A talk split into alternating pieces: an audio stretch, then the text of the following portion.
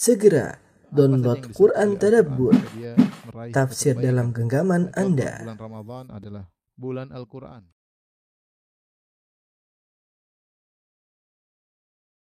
Bismillahirrahmanirrahim. Assalamualaikum warahmatullahi wabarakatuh. Alhamdulillahi ala ihsani wa syukru lahu ala taufiqi. Alhamdulillahi asyhadu an la ilaha illallah wahdahu la syarika lahu ta'ziman li sya'nih. Wa asyhadu anna Muhammadan abduhu wa rasuluhu da ila ridwani. Allahumma salli alaihi wa ala alihi wa ashabihi wa ikhwani. Uh, ikhwan akhwat yang dirahmati Allah Subhanahu wa taala.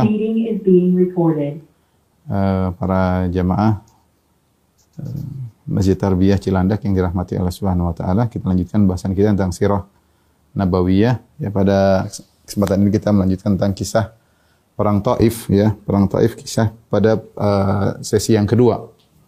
Sesi yang kedua, kemarin kita jelaskan bahwasanya Nabi alaihi wasallam eh, ketika menang dari perang Hunain Nabi wasallam meninggalkan Gonimah di Ju'ranah. Kemudian Nabi melanjutkan menyerang Taif.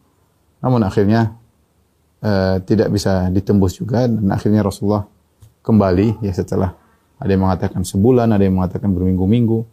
Setelah itu Rasulullah SAW balik ke Ju'ranah. Rasulullah SAW tinggal belasan hari menanti siapa tahu mereka kabilah Awazin atau kabilah Thaqif sadar dan masuk Islam sehingga baru Nabi akan mengembalikan gonimah-gonimah yang mereka sudah uh, yang Nabi sudah ambil dari mereka. Kalau mereka masuk Islam, Nabi, Nabi akan kembalikan. Tapi setelah Nabi SAW menunggu belasan hari, ternyata mereka tidak masuk Islam juga. Akhirnya Nabi SAW bagi-bagi. Bagi-bagi gonimah tersebut itu hak dalam itu suatu perkara yang ma'ruf yang uh, diakui oleh mereka bersama ya. Yang menang maka menguasai harta, yang kalah dan menawan eh, anak-anak dan wanita-wanita yang di, dikalahkan maka uh, Nabi Shallallahu Alaihi Wasallam akhirnya membagi-bagi gonimah tersebut ya. Dan Nabi membagi-bagi dengan sangat banyak sehingga orang-orang datang, orang Badui datang sampai mendesak Nabi Shallallahu Alaihi Wasallam sampai Nabi terdorong terdorong hingga ridak beliau kecantol di sebuah pohon. Nabi Wasallam kemudian mengatakan kembalikan kepadaku uh, ridakku ya. ya.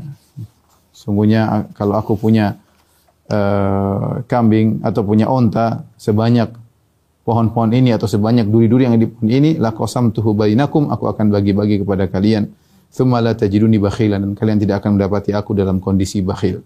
Jadi Nabi bagi-bagi. Kita lanjutkan. Ada seorang Arab Badui datang kepada Nabi sallallahu alaihi wasallam sebagaimana diriwayatkan oleh Anas bin Malik. Ja'a Arabiyun fasa'ala Rasulullah sallallahu dia minta kepada Nabi sallallahu alaihi wasallam ghanaman baina jabalain. Dia minta kambing di antara dua gunung, yaitu kambing satu lembah. Fa amara lahu Rasulullah sallam. Maka Rasulullah sallam memerintahkan untuk kasihkan dia kambing yang banyak. Maka dia pulang kepada kaumnya, dia berkata, "Ya qaumi aslimu."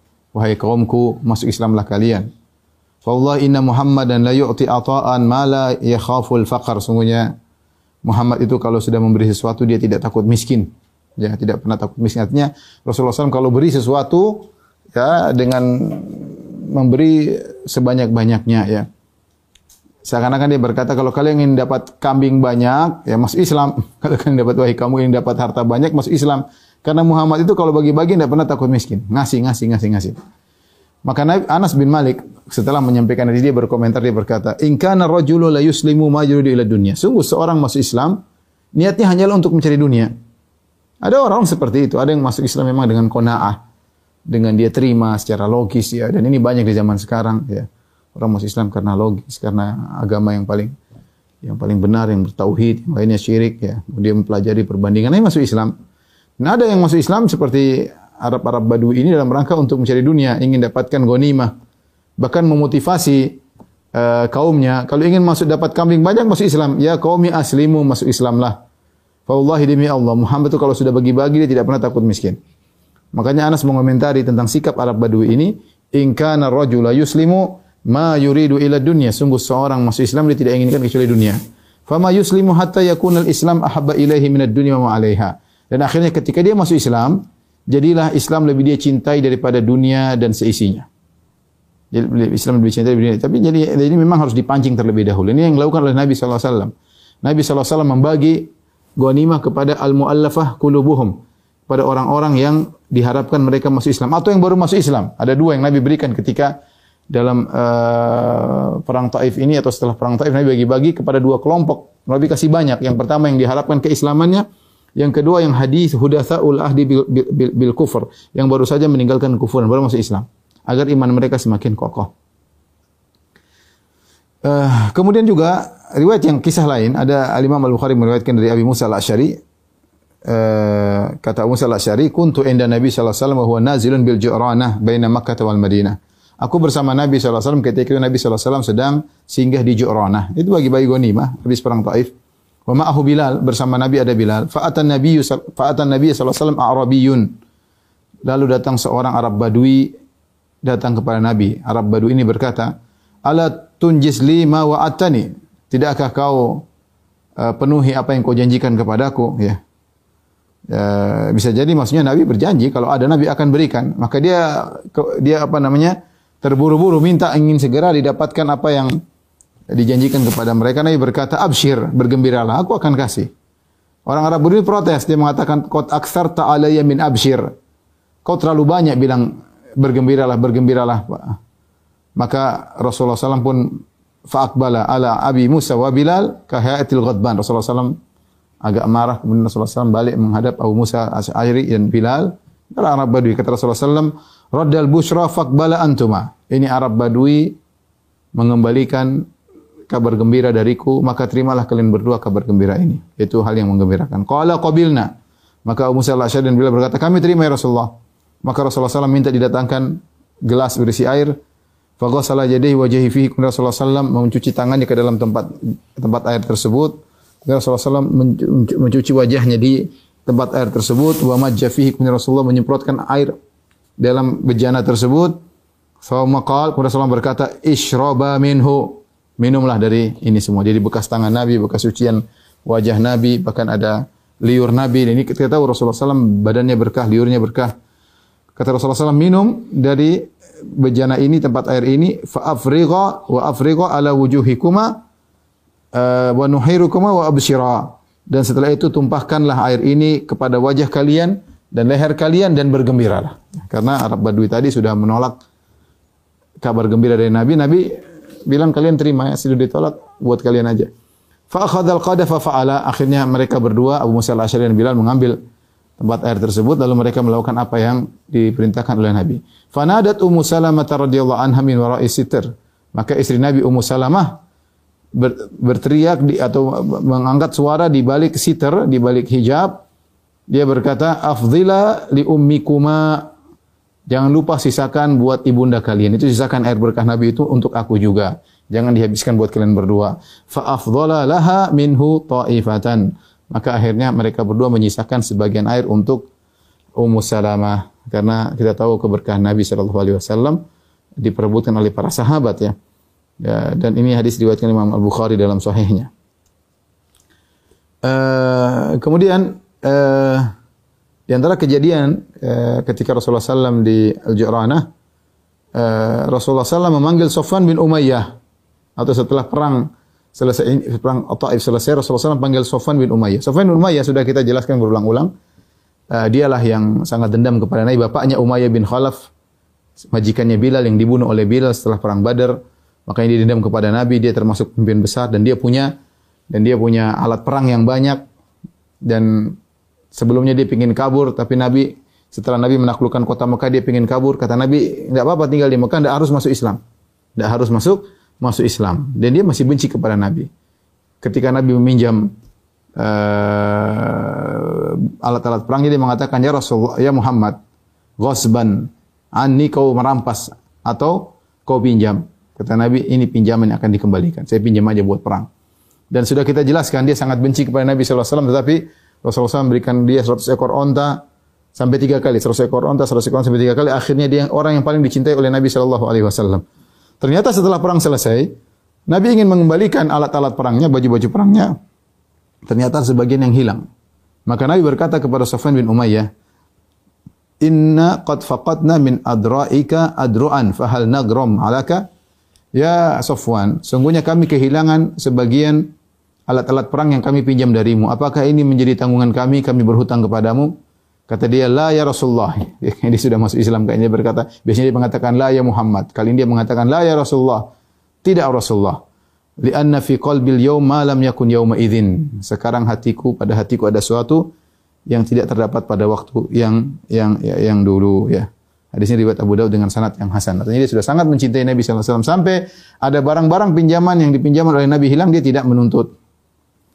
Kemudian Rasulullah SAW ketika melihat gonima, gonima ada harta, ada alat-alat perang, ada emas, ada perak, ada onta-onta, ada kambing-kambing. Demikian juga di antara gonima-gonima ada sabaya, yaitu wanita-wanita tawanan perang. ya. Dan sebagaimana hukum yang berlaku, bahwasanya wanita-wanita perang yang di, yang ditawan uh, dijadikan budak dan boleh digauli, yang boleh di, digauli. Tapi ada aturannya. Kata Rasulullah SAW ketika banyak wanita yang ditawan, maka Rasulullah sallallahu alaihi wasallam uh, berkata menyuruh seorang untuk beri pengumuman la tuta'ul hubla hatta tada wala ghairu dhati hamlin hatta tahida haidatan. Tidak boleh di antara wanita tawanan ya, tidak boleh ada yang digauli kalau dalam kondisi hamil sampai dia melahirkan. Tidak boleh ada wanita uh, yang dalam kondisi hamil tawanan digauli sampai dia melahirkan. Demikian juga kalau ada wanita yang tidak hamil, maka tidak boleh digauli sampai dia haid sekali. Sampai dia haid sekali. Hadis riwayat Al-Imam Ahmad. Dan kita tahu hukum uh, perbudakan bisa terjadi ketika terjadi peperangan. ya. Ketika terjadi peperangan. ya. Ini perbudakan yang mungkin terjadi. Ya, adapun orang merdeka ditangkap ini tidak boleh peperangan. Ada dua pilihan mati atau diperbudak. Ya. Dibunuh boleh, diperbudak. Kalau ditawan jadi jadi budak. Ini boleh dan ini berlaku sampai hari uh, hari kiamat. Ya. Adapun kalau sama-sama sepakat, ini kan kesepakatan. Seandainya sepakat bahwasanya tawanan perang tidak diperbudak, boleh-boleh saja kalau sepakat di antara uh, di antara perjanjian uh, di antara negara-negara uh, misalnya atau kalau ada tawanan harus diperbu, di, di, dibebaskan, itu terserah. Tapi kalau hukum asal orang yang kalah dalam peperangan, kemudian wanita-wanita tersebut dibawa dalam peperangan boleh di uh, diperbudak dan budak boleh digauli tapi Nabi SAW sudah jelaskan kalau masih hamil maka tidak boleh digauli kecuali sampai melahirkan. Adapun yang tidak hamil maka boleh digauli kalau sudah haid sekali. Al-Imam Muslim meriwayatkan dari Abu Sa'id Al-Khudri Beliau berkata, "Anna Rasulullah SAW yauma Hunain ba'atha jaysan ila Autas falaqaw aduwan faqatalahum fadhaharu alaihim wa asabu lahum sabaya." Rasulullah SAW ketika perang Hunain Rasulullah SAW mengirim pasukan ke lembah Autas dan akhirnya terjadi peperangan dan akhirnya Rasulullah SAW menang melawan mereka dan mereka mendapatkan tawanan-tawanan wanita. Faka'anna nasan min ashabi Rasulullah SAW taharraju min ghasyayanihinna min ajil azwajihinna minal musyrikin. Sahabat-sahabat ketika menguasai tawanan-tawanan perang wanita, mereka ragu untuk menggauli wanita-wanita tersebut karena sebagian mereka masih punya suami dari kalangan kaum musyrikin. Maka Allah Subhanahu wa taala menurunkan firman-Nya wal muhsanatu minan nisa'i illa ma malakat aymanukum. Ya, tidak apa namanya? Uh, uh, apa namanya uh, tidak boleh uh, kecuali budak-budak yang kalian miliki. Maka ini boleh di uh, digauli ya. Ya artinya budak-budak yang kalian miliki ini boleh kalian gauli halal jika telah selesai iddahnya. Iddahnya kalau dia hamil maka lahir anaknya atau ketika dia tidak hamil dia haid sekali ya. Maka boleh di uh, digauli. Taib kalau ada orang tidak suka dengan hukum yang disampaikan oleh Nabi Shallallahu Alaihi Wasallam, silakan protes kepada Nabi. Silakan protes kepada Nabi Shallallahu Alaihi Wasallam. Dia, dia tidak ridho Nabi menjadi nabinya. Hmm. Kita setiap hari kita mengatakan Ratu billahi Rabba wa Islam wa Muhammadin nabiyya wa rasulah. Kita ridho Islam sebagai agamaku, ya. Kemudian eh, Allah sebagai Tuhanku dan Muhammad sebagai nabiku. Nabi memberikan aturan dalam peperangan, perang. Ya. Ada aturannya begini. Ini berlaku juga. Tidak ada yang mengingkari aturan ini ketika zaman itu adalah hal yang yang biasa. Tapi saya katakan tadi, kalau seandainya negara-negara punya kesepakatan di kemudian hari, ya boleh-boleh saja. Ya. Boleh-boleh saja yang kalau sudah ada kesepakatan boleh-boleh uh, boleh-boleh saja. Tapi hukum asal jika terjadi peperangan maka uh, wanita yang ditawan boleh di uh, diperbudak ya. Makanya Nabi saw uh, dalam aturan kalau ada yang dikalahkan dalam peperangan boleh uh, diperbudak laki-laki ya boleh dibebaskan begitu saja ya atau fida. Fida yaitu ditebus, terserah. Eh, panglima perang bebas, dia mau merdekakan bebas begitu saja atau disuruh tebusan atau dijadikan budak, boleh ya. Itu lebih baik semua daripada di dibunuh ya. Artinya namanya peperangan kan mau dibunuh ya. Ketika dijadikan budak ya, boleh dan hukum budak boleh di eh, digauli ya. Dan dalam ayat terlalu banyak menjelaskan tentang akan akan hal ini ya. Wa ma malakat aimanukum ya. Kemudian ada kisah kisah uh, Dzul Khuwaisirah At-Tamimi yaitu cikal bakal Khawarij ya.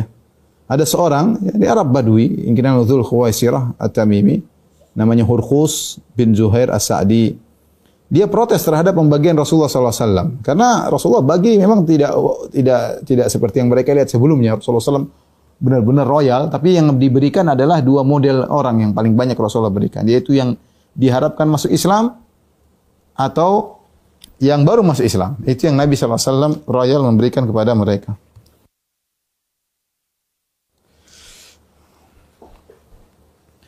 Al-Imam Muslim di antara yang eh, ada yang protes dengan pembagian Nabi adalah uh, Dzul Khuwaisirah At-Tamimi. Imam Muslim meriwayatkan dalam sahihnya dari Jabir bin Abdullah radhiyallahu anhu dia berkata, "Ata rajulun Rasulullah sallallahu alaihi wasallam bil Ju'ranah." Bosnya ada seorang datang kepada Rasulullah SAW di Ju'ranah. Ya. Munsarafahu min Hunain yaitu Rasulullah setelah dari Hunain pergi ke Ju'ranah. Wa fi thawbi Bilal fiddah dan Bilal membawa uh, fiddah yaitu perak. Wa Rasulullah SAW yaqbidhu minha wa yu'ti nas. Rasulullah SAW ambil perak, Rasulullah bagi-bagi, Rasulullah ambil perak, Rasulullah bagi-bagi. Faqala ya Muhammad. Maka dia berkata, wahai Muhammad, i'dil, adilah engkau wahai Muhammad. Rasulullah kaget, ditegur. Seumur hidup baru ada orang bilang Nabi, adilah engkau ya. Maka Rasulullah berkata, sallallahu alaihi wasallam, "Wa wa man ya'dil idza lam akun a'dil?" Siapa lagi yang adil kalau aku tidak adil? Laqad khibtu wa khasirtu illam adil. Sungguh aku merugi dan merugi jika aku tidak adil. Ya, kalau Nabi tidak adil terus siapa lagi yang mau adil? Dia utusan Allah. Wa ma yantiqu 'anil hawa. Rasulullah SAW tidak berbicara dengan hawa nafsunya, in huwa illa wahyu yuha. Tapi wahyu diturunkan kepadanya. Kalau Nabi yang dapat wahyu tidak adil, terus siapa lagi yang mau adil? Wa man ya'dil idza lam akun adil. Kalau aku tidak adil terus siapa lagi yang mau lebih adil dariku? Umar marah ketika itu. Umar berkata, "Ya Rasulullah, da'ni aqtul hadzal munafiq." Ya Rasul, biarkan aku penggal orang ini, orang munafik ini. Rasulullah SAW berkata, "Ma'adallah an yatahaddatsan nasu anni aqtulu ashabi." Aku berlindung kepada Allah. Jangan sampai demikian wahai Umar. Kalau kau melakukannya nanti orang-orang akan mengatakan Muhammad membunuh sahabatnya sendiri. Inna hadza wa ashabahu yaqra'una al-Qur'an. Sungguhnya orang ini dan pengikutnya akan baca Al-Qur'an. La yujawizu janahana jirahum tidak akan melewati kerongkongan mereka.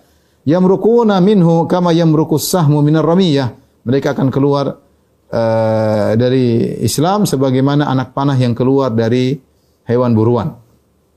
Ya. Jadi di sini Rasulullah SAW uh, ini orang zahirnya Muslim, ya, orang munafik juga zahirnya Muslim, tidak boleh dibunuh. Ya. Meskipun hatinya kufur, tapi Rasulullah memperhatikan citra Islam. Rasulullah SAW memperhatikan citra Islam, jangan sampai orang-orang ngomong Muhammad membunuh Muhammad membunuh uh, temannya. Kalau Muhammad membunuh temannya, orangnya orang tidak mau masuk Islam. Jadi Rasulullah SAW memperhatikan citra Islam jangan sampai tercoreng ya. Jangan sampai tercoreng di uh, pandangan orang-orang yang tidak paham ya.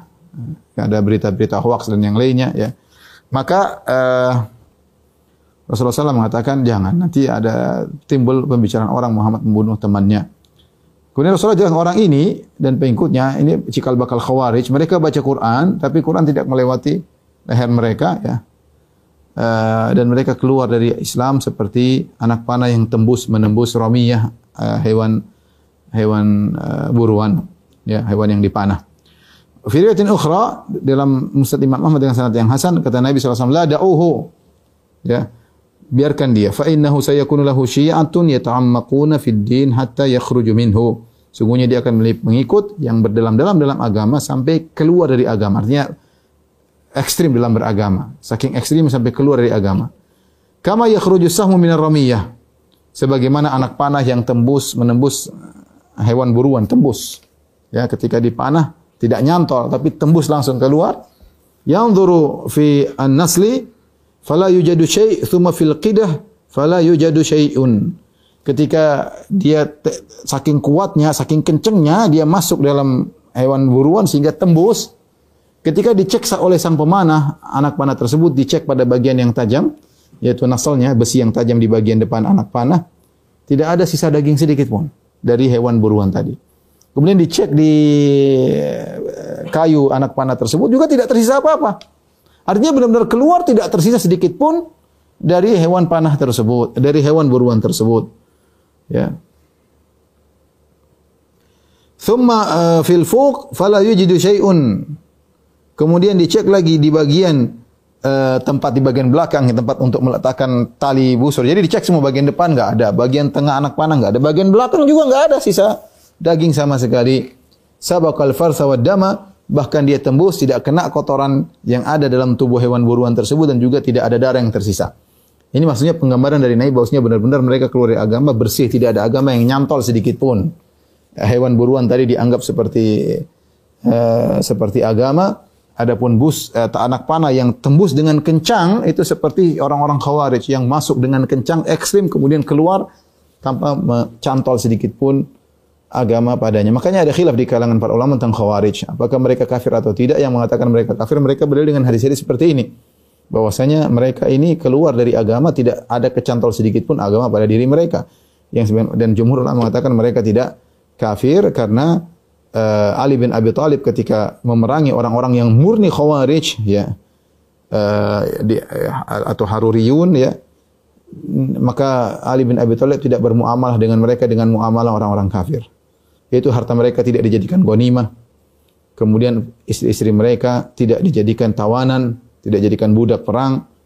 Makanya Ali ketika ditanya Ali berkata, e, uh, apakah mereka munafik? Apakah mereka kafir? Ya, kata Ali minal kufri farru. Mereka bukan kafir, mereka justru lari dari kekufuran, tapi salah jalan. Kemudian apakah mereka munafik? Munafikun la yadhkuruna illa qalila. Orang munafik uh, tidak orang munafik tidaklah uh, menyebut Allah cuma sedikit sementara mereka rajin beribadah kepada Allah Subhanahu wa taala. Kemudian Nabi eh, Ali berkata, "Ikhwanuna bagau alaina." Mereka saudara-saudara kita cuma membangkang kepada kami maka kami perangi. Cuma membangkang kepada kami maka kami kami perangi ya. Jadi uh, muncul pertama Dzul Khuwaisirah tatkala pembagian ghanimah di Ju'ranah setelah perang Hunain dan perang Taif ya. Taib. Uh, ketika Nabi SAW di Ju'ranah, datanglah Halimah Sa'diyah. Siapa Halimah Sa'diyah? Kalau kita kembali ke ini jilid keempat dari buku sirah, jilid pertama disebutkan bagaimana Nabi SAW uh, tinggal di di Halimah Sa'diyah sekitar empat tahun disusui oleh seorang ibu susuan namanya Halimah As-Sa'diyah. Halimah As-Sa'diyah dari kampung Bani Sa'ad di Taif. Ketika Nabi di Ju'ranah, maka datanglah ibu susuannya ini datang ya uh, kepada Rasulullah sallallahu alaihi wasallam Nabi sedang di Ju'rana. Fa akramaha Rasulullah sallallahu alaihi wasallam maka Rasulullah sallallahu memuliakan ibu susuannya tersebut. Al-Imam Al-Bukhari meriwayatkan dalam Al-Adabul Mufrad dan Abu Daud serta Ibnu Hibban meriwayatkan dalam sahihnya dengan sanad yang hasan dari Abu dan dari Abu Tufail dia berkata raaitu Nabi sallallahu alaihi wasallam yaksimu lahman bil Ju'rana wa ana yauma idzin gulamun ahmilu adwal ba'ir fa aqbalat imra'atun badawiyah aku melihat Nabi sallallahu alaihi wasallam membagi-bagi daging di Ju'rana, yaitu lagi makan Rasul bagi daging. Dan saya itu juga masih adalah masih remaja dan saya membawa uh, anggota badan dari kambing itu bagi, uh, dari onta bagi-bagi daging. Fa aqbalat imra'atun badawiyah. Tiba-tiba datang seorang wanita badui. Ya. Falamma danat minan Nabi sallallahu alaihi wasallam ketika wanita badui ini, ini siapa tahu datang dekat sama Nabi, basatalah rida'ahu. Nabi sallallahu alaihi wasallam melepaskan ridaknya Rasulullah SAW bentangkan untuk diduduki, diduduki oleh wanita tersebut. Fajalasat alaihi. Soalnya orang melepaskan ridaknya. Ini ridak kan pakaian, dilepas, dibentangkan. Kemudian wanita tersebut duduk. Kita heran ini siapa wanita ini? Wanita badui kok dimuliakan oleh Rasulullah SAW. Fasa'al tuman hadi. Aku bertanya siapa wanita ini? Qalu ummuhu allati arda'athu. Itu adalah ibunya yang pernah menyusuinya. Ya Rasulullah SAW tahu balas jasa. Apa yang terjadi dengan kaum Ansar, Ikhwan dan akhwat yang dirahmati Allah Subhanahu wa taala? Ya. Perhatikan, Rasulullah SAW baru pertama kali melakukan kegiatan yang aneh di pandangan kaum Ansar.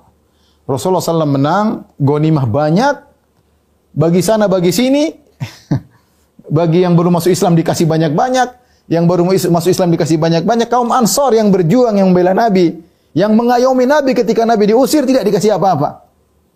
Tidak dikasih apa-apa. Semua atau Rasulullah SAW kulan nas minal ghainal ansar. Semua dikasih.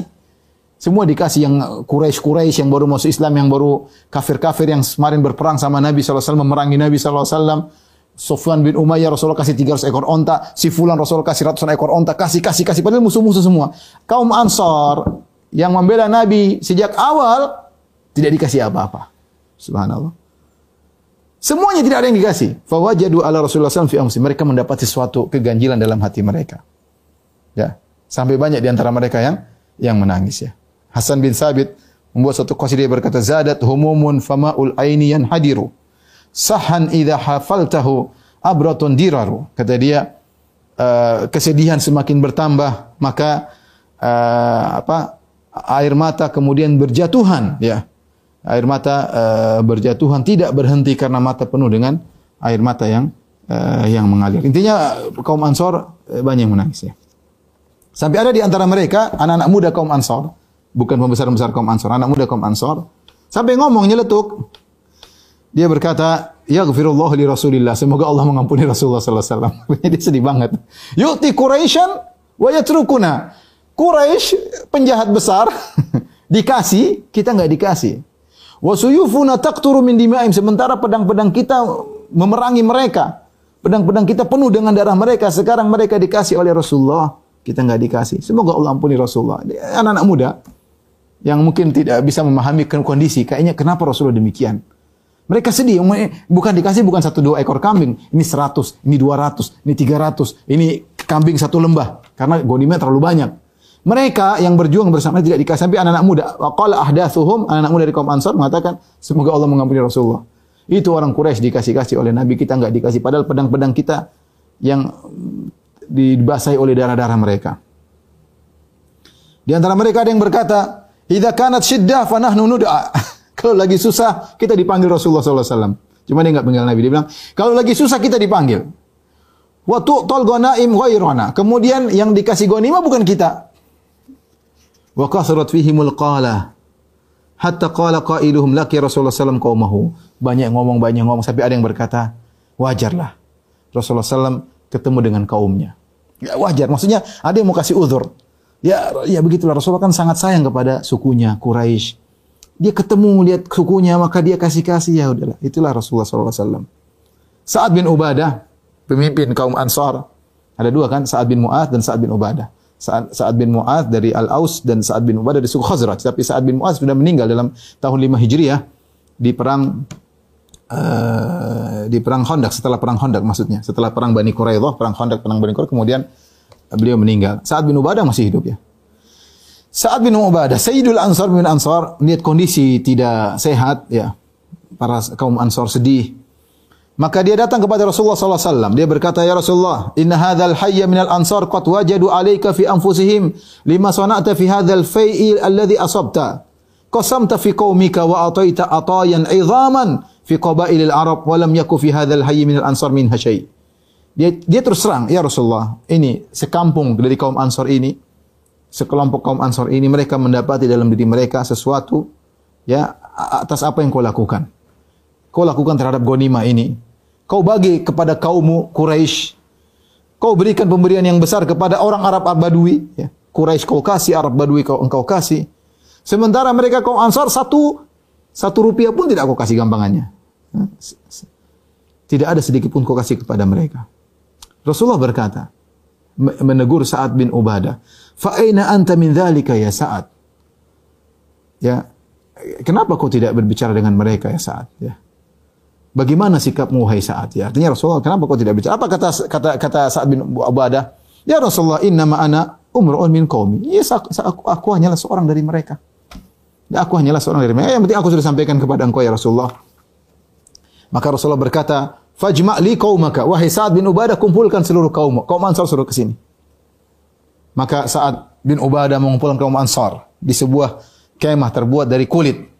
Falamma ijtama'u atahu Sa'ad. Tatkala mereka berkumpul, maka saat datang kepada Nabi, Sa'ad bin Ubadah berkata, "Ya Rasulullah, qad ijtama'a laka hadzal hayyu minal ansar." Ya Rasulullah, kaum Ansar sudah datang berkumpul untuk menyambutmu.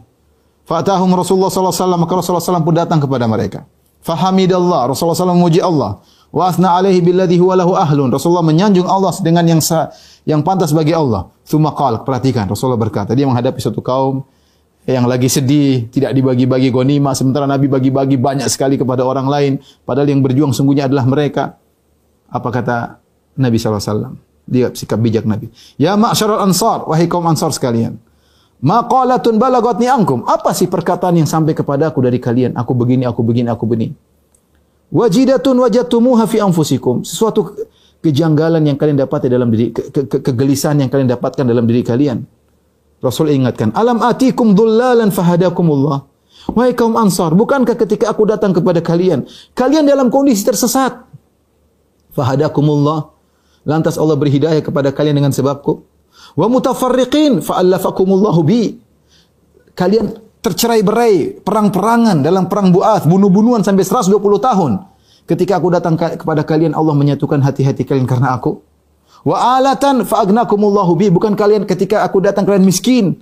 Lantas Allah menjadikan kalian berkecukupan. Kaum Ansar yang sudah kumpul, mereka jawab apa? Balillahi wa rasuluhu amanu wa afdal. Mereka jawab dengan sopan. Mereka mengatakan bahkan Allah dan Rasulnya lebih banyak kebaikannya daripada itu dan lebih afdal dan beri banyak karunia lebih daripada itu. Faqala Rasulullah wasallam berkata, "Ala tujibunani ya ma'syaral ansar?" Kalian tidak bantah aku kaum Ansar. Kalian tidak bantah aku. Kata kaum Ansar, "Wa bimadza nujibuka ya Rasulullah?" Bagaimana kami bisa bantah engkau ya? Apa yang perlu kami jawab ya Rasulullah?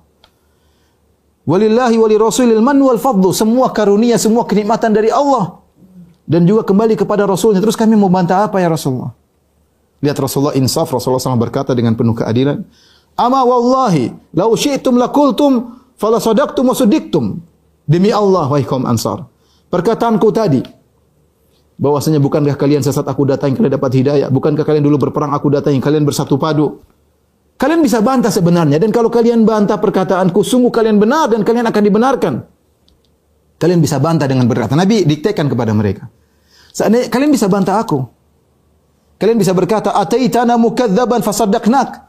Wahai Muhammad, kau datang kepada kami, kau didustakan oleh orang-orang, kami membenarkan engkau, wahai Muhammad. Bukankah Rasulullah kabur dari Mekah dalam kondisi didustakan oleh kaumnya, kaum Quraisy? Seandainya kaum Ansar menjawab, Ya Rasulullah, kau datang kepada kami dalam kondisi kau didustakan dan kami membenarkan engkau. Makhzulan fanasarnak, kau ditinggalkan oleh kaummu maka kami yang menolongmu. Wa taridan fa'awainak, kau diusir dan kami yang mengayomimu.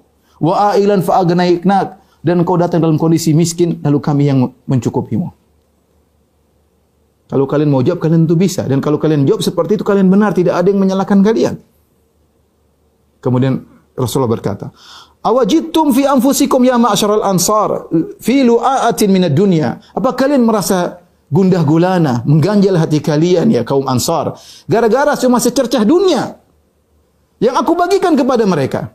Ta'allaftu biha qauman yuslimu. Aku bagi-bagi dunia tersebut, secercah dunia kepada mereka agar mereka masuk Islam wa wakaltukum ila islamikum dan aku serahkan kalian kepada Islam kalian. Afala tardawna ya ma'syaral ansar an yadhhab an-nasu bisyati wal ba'ir wartaji'una bi Rasulillah fi rihalikum. Apa kalian tidak ridha wahai kaum Ansar? Orang-orang pulang bawa onta, bawa kambing. Kalian pulang ke Madinah bawa Rasulullah sallallahu alaihi wasallam. Berjalan bersama kalian. Artinya, artinya Rasulullah mengatakan kalian kalian gerundel gara-gara sedikit dunia yang aku bagi-bagi agar mereka masuk Islam.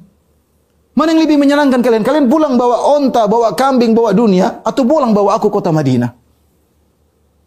Fawalladhi nafsu Muhammadin biyadihi. Kata Rasulullah, demi zat yang jiwa Muhammad berada di tangannya. Laulal hijratu lakuntu amran umra'an minal ansar. Kalau bukan karena hijrah, saya ansari, saya kaum ansar. Cuma tidak bisa, karena saya berhijrah dari Mekah menuju Madinah. Kalau bukan karena hijrah, tentu saya akan menjadi seorang ansari. Walau salakan nasu syi'ban wa salak wa salakatil ansaru syi'ban la salaktu syi'bal ansar. Seandainya orang-orang berjalan melewati satu jalan di antara gunung-gunung dan kaum ansar melewati jalan yang ini, aku akan berjalan bersama kaum ansar. Rasulullah berkata, al-ansaru syiarun wan nasu ditharun. Syiar itu pakaian yang menempel pada tubuh. Ya. Dithar adalah pakaian lapis kedua. Kata Rasulullah, al-ansaru syiar. Aku sangat dekat dengan kalian. Seakan-akan kalian adalah bajuku yang menempel di kulitku. Wan nas disar. Adapun orang ada level kedua. Ring dua, kalian ring satuku. Allahumma arhamil ansar. Ya Allah rahmatilah kaum Ansar wa abna al Ansar dan rahmatilah anak-anak kaum Ansar wa abna abna il Ansar dan rahmatilah cucu-cucu Ansar. Fabakal Ansar, kaum Ansar pun menangis ketika mendengar perkataan Nabi wasallam hatta akhdalu lihahum sampai air mata menetes membasahi janggut-janggut mereka. Wa qalu mereka berkata radina bi Rasulillah isman wa hadzan. Kami ridha dengan Rasulullah sallam. Kami ridha dengan pembagian Rasulullah sallallahu alaihi wasallam. Ini menunjukkan tentang kemuliaan kaum Ansar dan bagaimana Rasulullah tidak akan melupakan kebaikan mereka. Ya. Benar Rasulullah SAW punya jasa dengan Rasulullah mereka dapat hidayah. Benar dengan dengan jasa Rasulullah mereka tadinya bercerai tercerai berai akhirnya bersatu padu. Tapi mereka juga punya jasa besar sama Nabi. Justru karena Nabi cinta kepada mereka, Nabi yakin mereka sudah beriman, tidak perlu dikasih kasih. Yang perlu dikasih yang baru masuk Islam. Ya. Dan Rasulullah mengatakan, kalian akan pulang membawaku ke kota Madinah bersama Rasulullah Sallallahu Alaihi Wasallam. Taib, inilah hikmah kenapa Rasulullah SAW memberikan kepada al-mu'allafatu qulubuhum, ya orang baru masuk Islam, ya, di antaranya ya uh, Rasulullah pernah berkata, "Inni u'ti qauman akhafu dhala'ahum uh,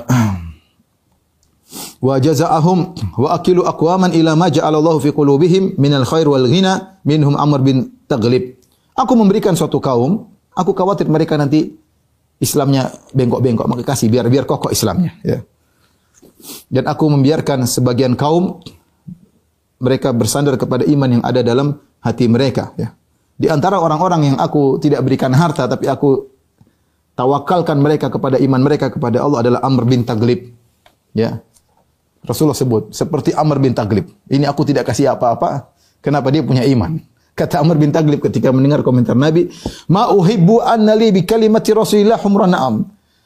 Kalau disuruh tukar dapat onta merah, harta termewah ketika itu, tapi saya tidak dengar Nabi ngomong gitu, saya lebih, lebih baik tidak usah dapat onta merah. Artinya sekarang kan dia berkata, kalau kita zaman sekarang, saya lebih suka Nabi bilang saya, ini Amr bin Taglib, saya tidak kasih harta karena ada imannya, itu lebih saya sukai daripada saya dikasih mobil Mercedes-Benz berwarna merah. Artinya Rasulullah sebut nama dia, Rasulullah puji dia. Rasulullah juga berkata, "Inilah uti rijalan hadithu ahdihim bi kufrin." Hadis hadithu ahdihim hadithun ahduhum bi kufrin. Sungguh aku uh, memberikan sebagian orang yang mereka baru saja masuk masuk Islam. Inilah di antara uh, sebab kenapa Nabi SAW memberikan sebagian harta ya kepada sebagian orang dan sebagiannya tidak diberi harta oleh Nabi SAW. Taib kisah Asim bin Adi dan hadis Madhi bani Ja'ian. Ini hadis menakjubkan. Ya. Saya bacakan kisahnya. Al-Hakim meriwayatkan dalam Mustadrak dengan sanad yang hasan dari Asim bin Adi dia berkata ishtaraitu ana wa akhi mi'ata sahmin min sihami Juhunain. Saya dan saudaraku kami memberi membeli gonimah-gonimah yang didapati oleh sebagian sahabat kami beli banyak, pingin beli. Mungkin lagi dijual murah atau apa mereka beli. Fabalagha dzalika Nabi sallallahu alaihi wasallam. Maka Nabi sallallahu alaihi wasallam mendengar bahwasanya Asim dan saudaranya ingin beli harta yang banyak. Rasulullah tegur. Ya Asim, ma dhi'bani adiyani asaba farisata ghanamin adha'aha rabbuha bi afsada fiha min hubbil mal wa syarafi lidinihi. Wahai Asim, tidaklah ada dua serigala yang menyerang kemudian mendapati satu korban kambing ya yang ditinggalkan oleh pemiliknya sendirian kambing tersebut. Sendirian kambing tersebut ya uh, yang akan diterkam ya kerusakan yang ditimbulkan oleh dua serigala ini tidak lebih parah daripada kerusakan agama seseorang akibat cinta kepada harta dan cinta popularitas atau kemuliaan. Maksudnya Rasulullah menggambarkan, bayangkan kalau ada uh, ada dua ekor kambing dilepas pada sekumpulan kam, uh, dua ekor serigala. Dalam riwayat lain kata kata Nabi madhi bani ja'ian ursila fi ghanamin. Tidaklah dua ada dua ekor serigala yang lapar di, dilepaskan pada sekumpulan kambing ya. Bi afsadalaha min hirsil mar'i 'alal mali wa syaraf lidinihi tidak lebih kerusakan yang ditimbulkan ditimbulkannya tidak lebih tidak lebih ringan ya daripada kerusakan yang ditimbul ditimbulkan ya oleh cinta kepada harta dan ingin dapat kemuliaan yang merusak agamanya. Sehingga Rasulullah SAW memberi gambaran eh, perkara yang hissi dengan perkara yang maknawi. Kita tahu kalau ada dua ekor kambing, dua ekor serigala lapar nih, bukan serigala biasa lapar. Sini ada sekumpulan sekumpulan kambing. Dia kelaparan, kemudian dia dilepas itu. Apa yang dilakukan dia pasti hancur-hancurin. Namanya lapar. Dia pasti makan sini, sini, dua serigala lapar. Bukan satu ekor serigala, dua serigala. Dimasuk ke dalam satu kandang situ kambing, oh udah dihabisin kambing tersebut. Kerusakan yang ditimbulkan oleh dua serigala ini tidak lebih parah kata Nabi daripada kerusakan agama seseorang yang rusak akibat cintanya kepada harta dan ingin syaraf, ingin kemuliaan. Dan itu benar, ikhwan. Betapa banyak orang karena cinta dengan harta agamanya rusak. Dia tempuh jalan yang haram, tempuh yang tidak dapat harta yang banyak. Betapa banyak orang agamanya rusak gara-gara cinta popularitas, cinta ingin dihormati, ingin jadi pejabat, ingin menjadi apa, rusak agamanya, rusak. Kerusakan yang timbul, potensi yang ru- kerusakan yang timbul akibat cinta kepada harta dan ingin menjadi dimuliakan itu lebih parah kerusakannya daripada kerusakan yang ditimbulkan oleh dua serigala yang yang lapar tersebut ketika merusak kambing-kambing tadi. Maka seorang hendaknya hati-hati ya jangan masukkan dunia dalam hatinya ya. Jadikan dunia sebagai sarana untuk meraih akhirat setinggi-tingginya ya. Ya. Karena sulit kalau orang sudah hirs alal har, alal mal, semangat mencari harta, semangat kemudian ingin mencari kejayaan, dia kayak mabuk kepayang ya. Kecanduan ya, ingin dimuliakan oleh orang. Eh, Akhirnya menghalalkan yang haram ya. Dan macam-macam dia lakukan ya. Yang penting dapat kedudukan, yang penting dapat jabatan, yang penting dapat kemuliaan. Waspada, hidup cuma sekali, jangan sampai salah spekulasi ya. Tapi kita lanjutkan sedikit lagi. Eh, ketika Umar di di Ju'rana, Umar berkata, "Ya Rasulullah, inni nadartu fil jahiliyah an a'takifa yawman fil Masjidil Haram, fa kaifa tara?" Ya Rasulullah, Umar ingat di zaman jahiliyah saya pernah bernazar ya Rasulullah, waktu saya masih musyrik untuk iktikaf di Masjid Al-Haram. Apakah apa yang harus saya lakukan? Kata Rasulullah, "Idhhab fa'takif yawman." Tunaikan nazarmu sana iktikaf di Masjidil Haram. Ya. Eh, Umar juga memberikan hadiah kepada eh, Rasulullah memberikan hadiah kepada Umar jariyah ya. Eh, di antara Rasulullah Rasulullah dapat bagian Rasulullah berikan hadiah kepada Umar berupa budak wanita. Tatkala Rasulullah SAW membebaskan budak-budak wanita orang-orang Umar mendengar orang-orang berkata budak-budak wanita terus berkata Taqana Rasulullah Rasulullah SAW telah memerdekakan kita membebaskan kita. Maka Umar bertanya apa ini? Orang-orang berkata Rasulullah telah memerdekakan budak-budak wanita. Maka Umar berkata, "Ya Abdullah, idhhab ila tilkal jariyah fa khalis sabilah." Wahai Abdullah bin Umar, pergi kepada budak wanita itu, bebaskan dia, merekakan dia. Kenapa? Karena Nabi sudah memerdekakan para budak-budak. Ini menunjukkan Umar bagaimana semangat untuk menjalankan mencontohi Nabi sallallahu alaihi wasallam. Ketika Rasulullah SAW sudah bagi ghanimah, tiba-tiba datang kabilah Hawazin yang Nabi sudah tunggu mereka belasan hari agar mereka siapa tahu masuk Islam sehingga dibagi dikembalikan tidak usah dibagi-bagi. Nabi ingin mereka masuk Islam dan Nabi tidak ada pikiran harta sama sekali. Tapi karena mereka nggak datang-datang belasan hari, Nabi bagi-bagi. Ternyata setelah dibagi-bagi mereka datang. Mereka membaiat Nabi SAW. Di- Ada 14 orang ketika itu, pimpinannya Zuhair bin Sur, Surut. Kemudian dia membaiat Nabi SAW masuk Islam. Ya. Kemudian dia berkata, ya, Ya Rasulullah berilah karunia kepada kami, famunna alaina. Manallah alaik, semoga Allah beri karunia kepada engkau. Lihatlah kami ya Rasulullah, kami ditimpa dengan musibah yang kau tahu. Ya. Ya Rasulullah, ya. eh, kami hanyalah eh, kami, innama fil ha, fil ha- hadair ammatuka wa khalatuka. Ya Rasulullah lihat di kampung kami di Taif. Yang ada di sana adalah tante-tantemu, bibi-bibimu, pengasuh-pengasuhmu karena Rasulullah SAW dulu tinggal di Taif. Jadi mereka minta Rasulullah mengibai mereka. Kunna yakfulnaka dulu mereka yang mengayomi wahai Rasulullah. Ya. Eh, Kemudian eh, dia minta ya Rasulullah kembalikanlah kepada kami harta-harta kami dan wanita-wanita kami.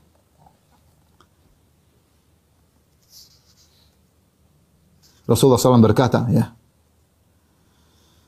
Ma iman taraun ahab wa ahbul hadis ilayya asdaquhu.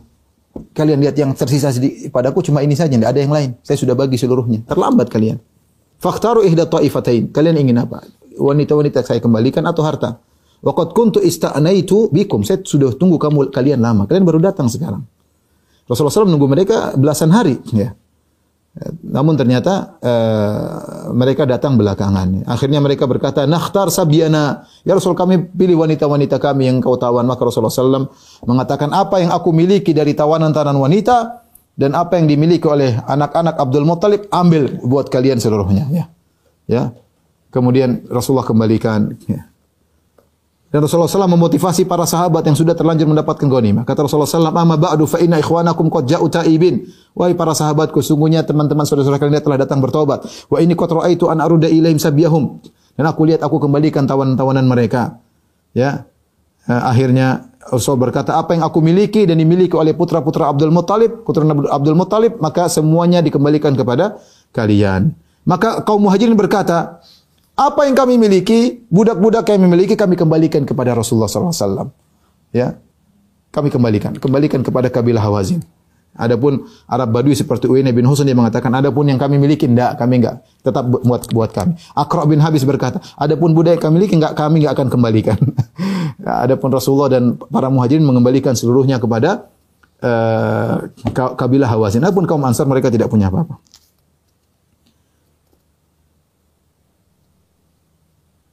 Kemudian Rasulullah SAW motivasi lagi. Kata Rasulullah SAW, wahai manusia sekalian, ruddu alaihim nisa'um, kembalikan perempuan-perempuan wanita dan anak-anak mereka. Barang siapa yang berpegang, ya, uh, faman tasaka bi syai'in minal fai' falahu alaina sittatu faraid min awali syai'in yufi yufi'uhu Allah alaina. Barang siapa yang punya kemudian dia kembalikan, nanti kalau kami dapat ghanimah lagi kami akan ganti, ya. Kemudian pimpinan perang mereka yaitu Malik bin Auf An-Nasri, ya Rasulullah tanya, "Mana pimpinan kabilah Hawazin Malik bin Auf An-Nasri, apa yang dia lakukan? Kata mereka dia sedang di Taif bersama kabilah Thaqif. Maka Rasulullah SAW menyuruh untuk menahan istrinya, ya, jangan jangan jadikan budak, ya.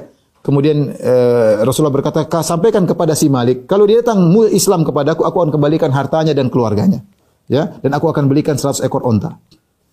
Akhirnya ketika Malik pimpinan mereka mendengar kabar tersebut maka dia pun senang ya maka dia pun pergi kemudian dia pun uh, dikasih oleh Nabi istrinya dikembalikan hartanya dikembalikan bahkan dapat bonus 100 ekor onta dan demikianlah fikih Nabi sallallahu alaihi wasallam ada orang-orang diajak kepada Islam kepada dakwah dengan harta karena mereka tapi nanti dengan pelan-pelan mereka tahu tentang indahnya Islam dan akhirnya Islam lebih mereka cintai daripada dunia dan dan seisinya.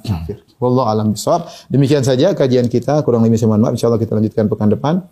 Uh, subhanakallah bihamdik asyhadu an la ilaha illa anta. Assalamualaikum warahmatullahi wabarakatuh.